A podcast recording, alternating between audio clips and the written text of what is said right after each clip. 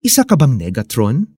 Sikapin ninyong laging maging kaaya-aya at kapagipakinabang ang inyong pananalita sa kanila at matuto kayong sumagot ng tama sa sinumang nagtatanong.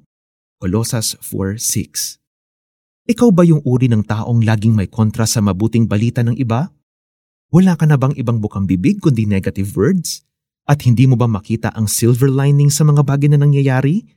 Kung palagi kang may naiisip na hindi maganda tungkol sa sitwasyon mo at sa ibang tao, baka nagiging negatron ka na.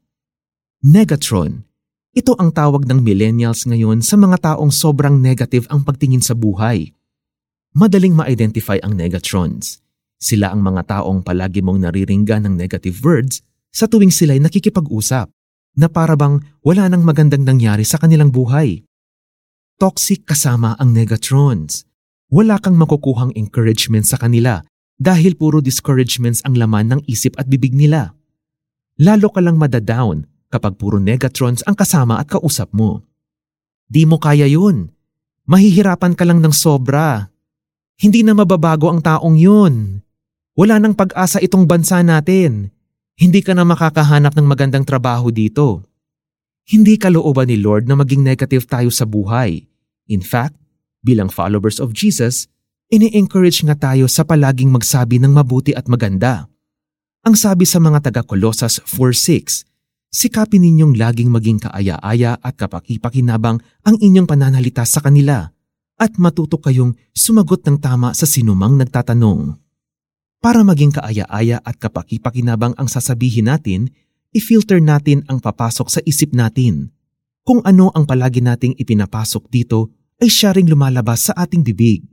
Kaya kung pupunuin natin ang ating isip ng negative thoughts, negative words din ang lalabas sa ating pakikipag-usap Gayahin natin si Jesus. Wala siyang ibang iniisip kundi kalooban ng kanyang ama, kaya iyon ang ibinahagi niya sa mga tao. Don't be a negatron. Let us be encouragers, not discouragers. Let's pray. Lord, alam ninyo kung nagiging source of discouragement ako instead of instrument of encouragement. Salamat sa pagpapatawad ninyo tulungan ninyo akong mag-isip ng mga positibong bagay para hindi negative ang lalabas sa aking bibig. Palagi ninyong ipaalala sa akin ang mga salita at pangako ninyo and help me to always share them to others. In Jesus' name, Amen. Para sa ating application. Tuwing makikipag-usap, bantayan ang sarili.